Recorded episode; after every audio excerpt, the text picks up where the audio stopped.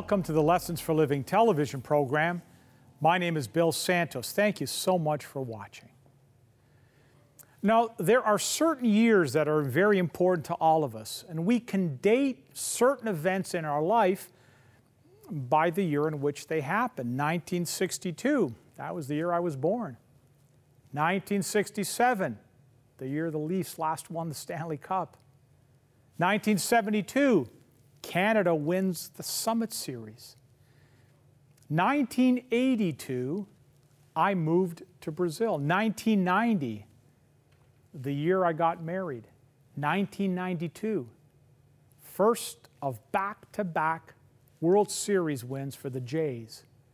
1994, the birth of my son Joshua. 1999, the year of the birth of my daughter Rebecca. 2001, September 11. In 2004, my first television broadcast. 2019, the year the Raptors won their first NBA championship. Isaiah also dated a great event in his life by a year. He remembers the specific year because he begins by giving us that in Isaiah chapter 6 and verse 1. In the year that King Uzziah died. Now, you may ask, well, why was that an important year? Well, something happened that year that allowed Isaiah to be able to get his diary down, turn a certain page and date, even to the hour and the minute, and point exactly where he was when that happened to him. What happened was so incredible to Isaiah. What was that? He says in verse 1 In the year of King Uzziah's death. I saw the Lord sitting on a high and exalted throne. The edges of his robe filled the temple. He says again in verse 5 I've seen the King, the Lord of heavenly forces. Isaiah had come face to face with the King of kings and the Lord of lords, the Lord of this universe. Can I tell you, just an opinion, more than anything else in this world, Canada needs a fresh vision of God. The church needs a fresh vision of God. You need a fresh vision of God. I need a fresh vision of God. For once it becomes just the king and you, or the king and I, you will not and cannot ever be the same again. As we think about the king, let me hopefully get you to see the King through the eyes of this great prophet so you can see him correctly and know him intimately. Now, notice how Isaiah describes the king that he saw. Uh, chapter 6, verse 1 I saw the Lord sitting on a high and exalted throne, the edges of his robe filling the temple. Now, I want you to notice the word Lord in that verse. You notice it, eh, I don't know in your translation, but it's lowercase letters. But when you go down to verse 3, look again, you'll see that the word Lord there is in uppercase letters. Now, there's a reason for that. The word Lord in the Old Testament, when it is in lowercase, is usually the Hebrew word Adonai, which literally means the sovereign one. Now, this is not the name of the Lord, it is the title for God. In fact, it is the supreme title given to God in the Old Testament. When you see the word Lord in the uppercase, that is the name Yahweh. That is the sacred name for God. So understand this Lord is the name of God, while Lord is the title of God. One uppercase, one lowercase. The title given to God in the Old Testament was Lord, Adonai, the sovereign one. This was a name that was reserved for God alone. But who is this Lord that was sitting on a throne? Well, the Apostle John quotes verses 9 and 10 of this chapter in John chapter 12 and verse 40. And then in verse 41, he says, Isaiah said these things because he saw Jesus' glory. He spoke about Jesus. The Lord sitting on the throne in the Old Testament is none other than Jesus in the New Testament. But you see the, you see the contrast. The earthly throne was empty, but the heavenly throne was full. Did you know that heaven's throne is never unoccupied? Psalm 45, verse 6 Your divine throne is eternal and everlasting. You see, there are two kings that are seen in verse 1 one is a dead king, and one is a divine king. One is a mortal king, one is an immortal king. One is a human king, one is a heavenly king. One king had died, as all kings do, but one king lives forever, as no other king can.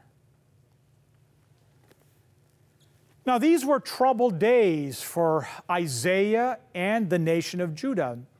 Uzziah, a good king, Isaiah's friend, had died. Judah was facing invasion from the Assyrian army from the north. Things looked very bleak.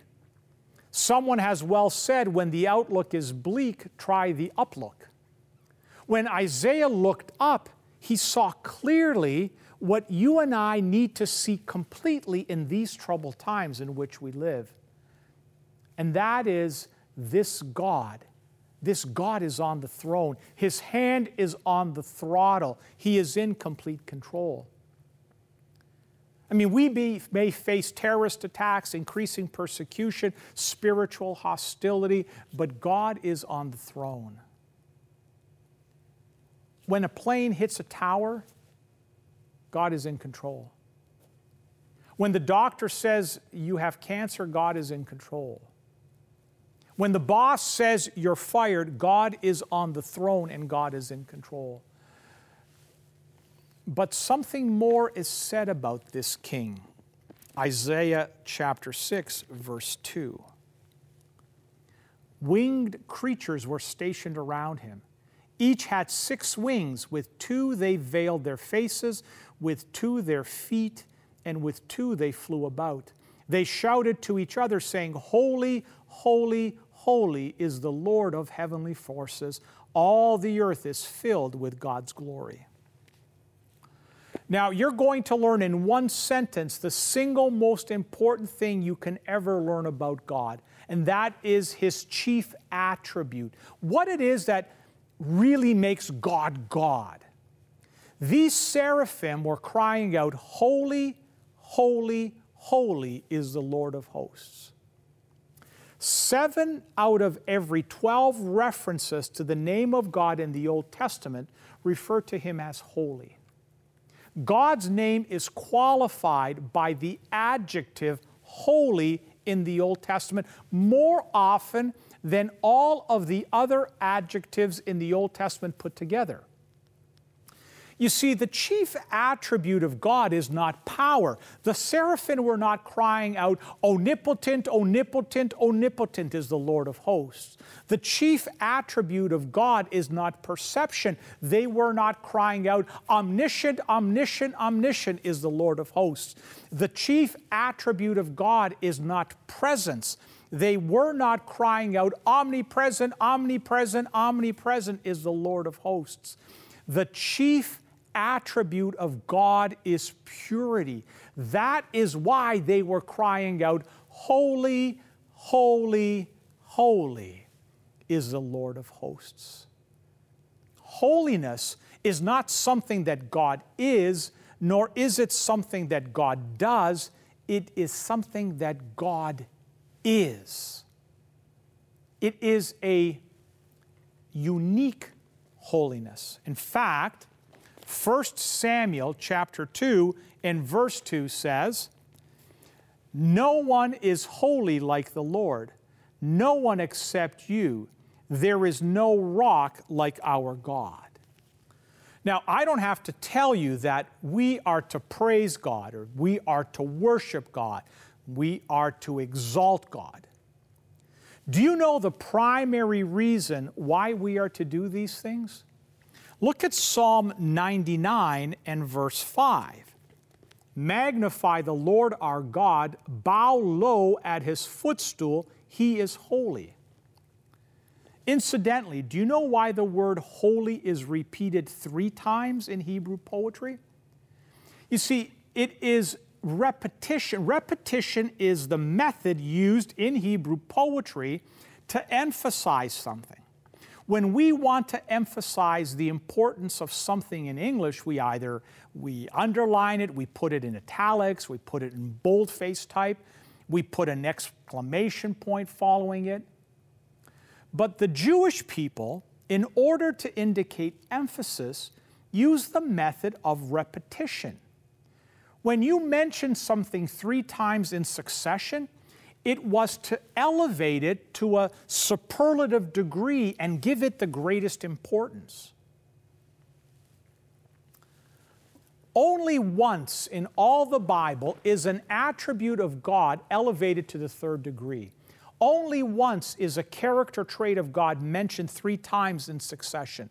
The Bible does not say that God is love, love, love, or mercy, mercy, mercy, or justice, justice, justice. It says He is holy, holy, holy. You will never know God as God, as He is to be known, or see God as He is to be seen until you know Him and see him as the holy God.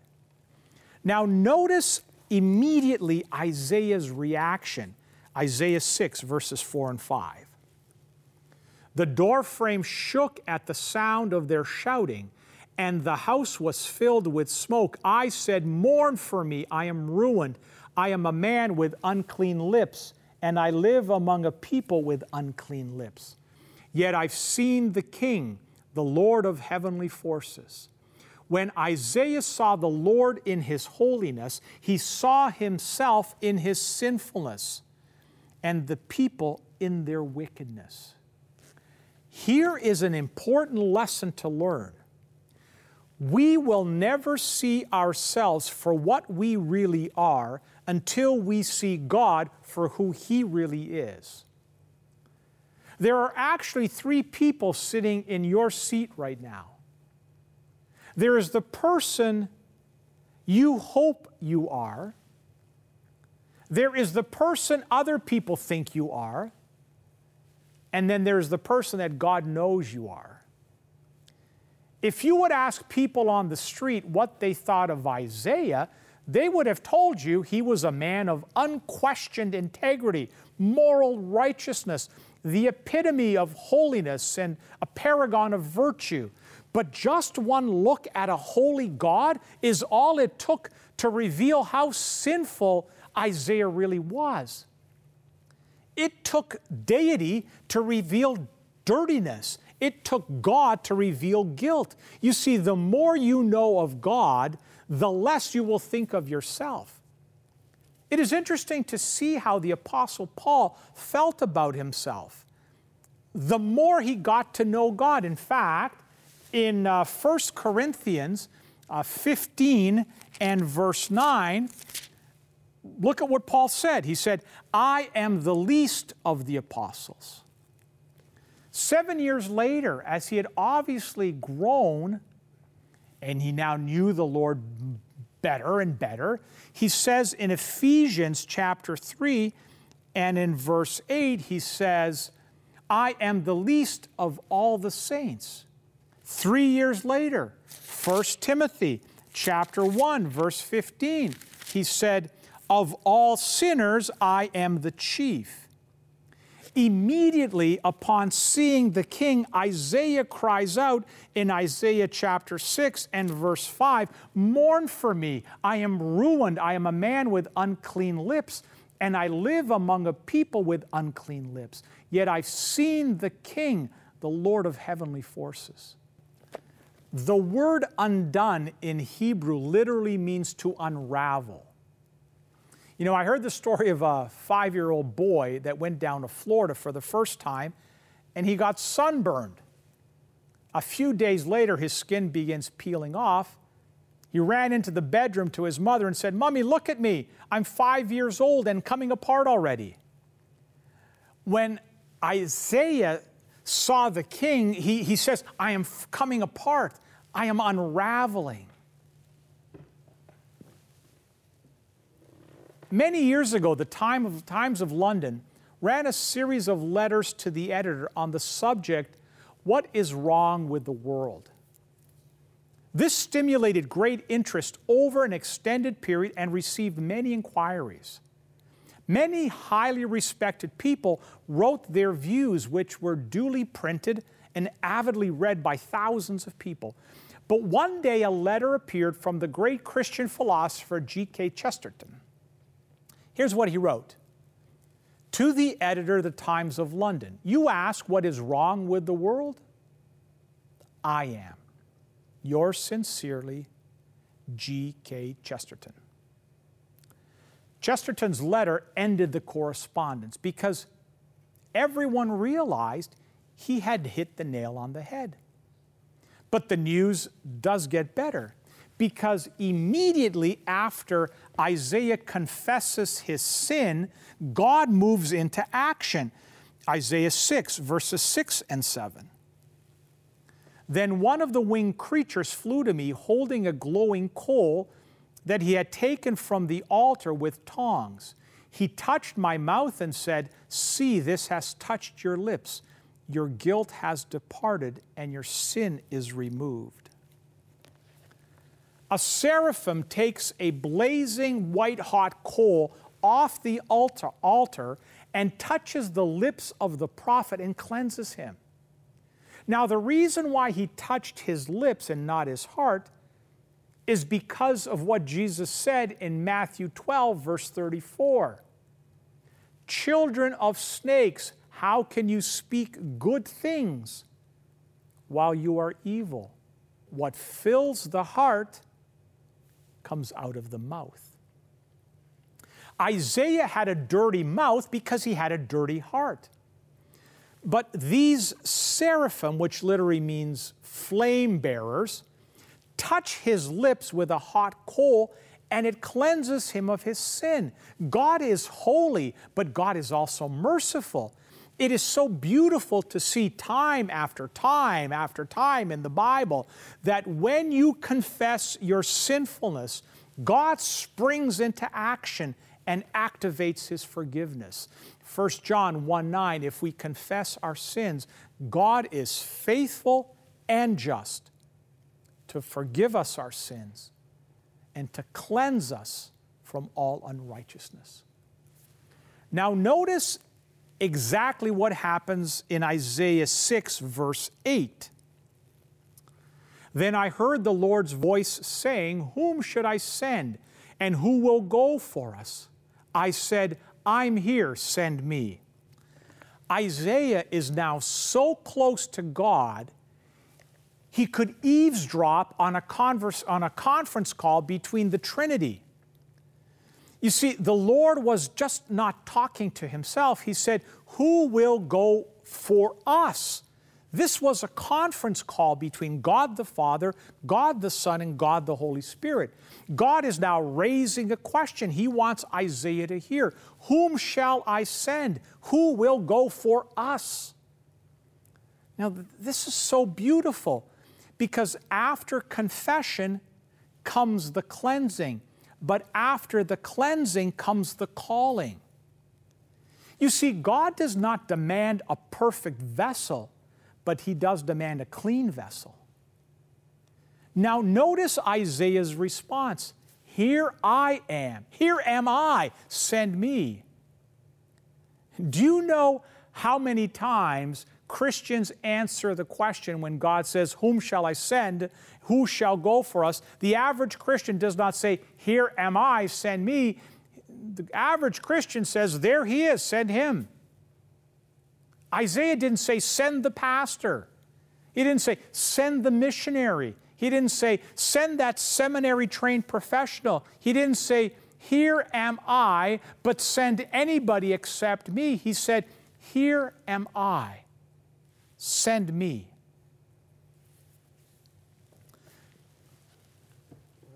Let me tell you why the greatest need in the church and the greatest need of the vast majority of Christians in this world is to get a fresh vision of God. When you contemplate the holiness of God and you confess your sinfulness to God and receive forgiveness from God, you will want to be committed to the usefulness of God. Do you notice when God asked the question, Who whom shall I send? Who will go for us? Isaiah didn't say, Well, that depends on where do you want me to go? He didn't say, Well, that depends on what you want me to do. Isaiah signed the contract before the contract was even typed. Notice something else. He didn't say, Here I am. He said, Here am I. Now, there's a big difference. Had he simply said, here I am, that would have just indicated his location. But he was not interested in just giving God his location. He wanted to find his vocation. That's why he said, Here am I. In other words, he was saying to God, Look no further, send me. Wherever you lead, I'll go. Whatever you ask, I will do. Whatever you want, I will give. And immediately, immediately God says to Isaiah in verse 9, Go and say to this people.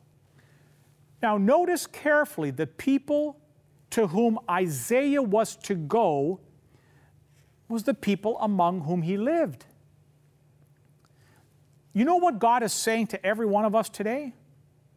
He's saying, Go where you are, speak to whomever will listen, whether it is your next door neighbor, the teammate at pickup hockey, the woman at the checkout counter, the secretary behind the desk, or the client you're trying to serve. You'll have no problem doing that when you see the King. God is saying to those of us who are alive this moment and who have truly seen the King, take death to yourself and go tell the dead of this world right now where you live that the King is coming. Because the King and I, or the King and you, can make an incredible difference in this world. Let's pray.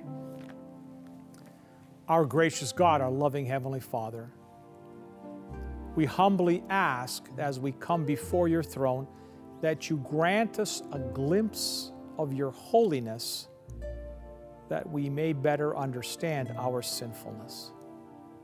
Father, forgive us of our sins and send us to share with others this bounty that you have so graciously provided for each one of us. Father, bless each and every viewer, I pray. In Jesus' name, amen.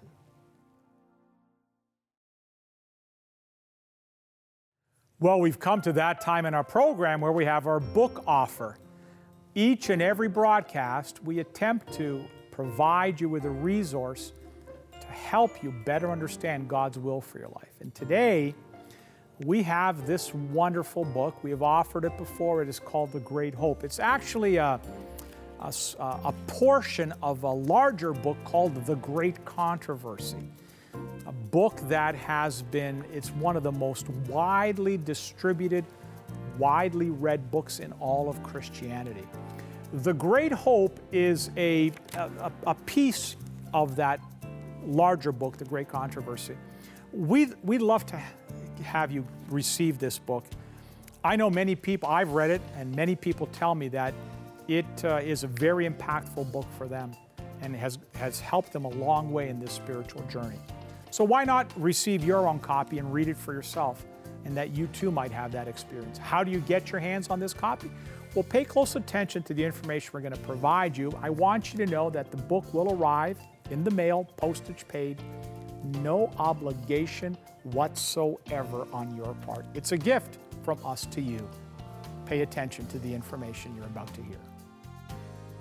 To receive today's free offer, you can log on to the Lessons for Living television website, www.l4ltv.com. www.l4ltv.com. You can also write us at Post Office Box 27030, Simcoe Conlin Post Office, Oshawa, Ontario, L1G 0A3.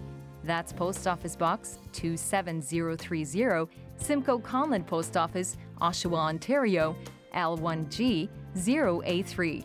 If you live in Canada, this offer will be sent out to you free and postage paid. For viewers living outside of Canada, shipping charges will apply. If you wish, you can order this offer by calling our 1 800 number at 1 800 972 0337. 1 800 972 0337. While on our website, you can leave a prayer request, and if impressed to do so, donate to help keep this ministry on the air. Thank you for your support. Well, we've come to the end of another Lessons for Living television program. Thank you so much for watching. And if you could help us get the word out on our program, and let your friends and family know that we're on and that they too can tune in. Now, if you happen to have family that lives outside of the geographical area where our program broadcasts primarily, that's okay. What you can do is you can refer them to our website, l4ltv.com. Under the previous programs tab, every single program we have ever aired is accessible there. So they can go through that and they can see every program just like you are watching right now. That's l4ltv.com. On the website, there are some interesting resources. There's a tab called Archived Sermons, different presentations we've done around the country, live presentations. You can watch those. You can download a uh, handout if you want to study that topic a little bit more. There's also a page where you can donate. You can make a donation to our ministry. We are a charitable organization, so you will get a receipt for income tax purposes. Hey, follow me on Instagram, Santos underscore Bill. Every morning, 6:30 a.m. Eastern Time, a one-minute devotional goes out to help you get your day started. Subscribe to our YouTube channel, subscribe to our SoundCloud page, uh, like our Facebook page in the final in moments, but just before we go, hey, remember to check out our missionnowcanada.com website, which is the humanitarian aspect of our ministry. We are all out of time.